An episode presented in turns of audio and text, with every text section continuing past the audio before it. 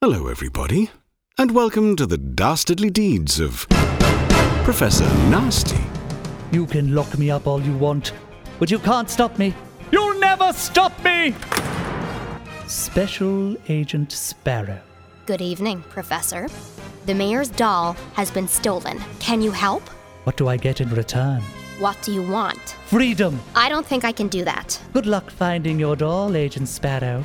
That night, Professor Nasty plotted his escape. I say, guard, I was just wondering if you could let me out to go for a tinkle, Okay, but no funny business. please. Do I look like a clown? At that moment, Professor Nasty kicked the guard in the shin, punched him in the groin, and finished him off by farting in his face. See you later, sucker! Extra, extra! Professor Nasty escapes high security daycare! We know where he's hiding out. Where? At his secret lair. Why are we sitting around here talking about him then? Well, we don't know where his secret lair is. Why not? Because it's a secret? Hello, brother. Ah, Philip, there you are. How have things been whilst I was gone?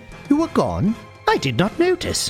Where were you? Philip, I was imprisoned by the FBI at Little Riker's daycare under conspiracy charges. I am unbelievable boy Clarence, how did you find me? by using the power of my mind. And your car is parked outside. I don't need your help finding Professor Nasty. Do you have any milkshakes? Why, indeed, we do. Philip, this is just the beginning. Soon every child in the city will be nasty, and then the world!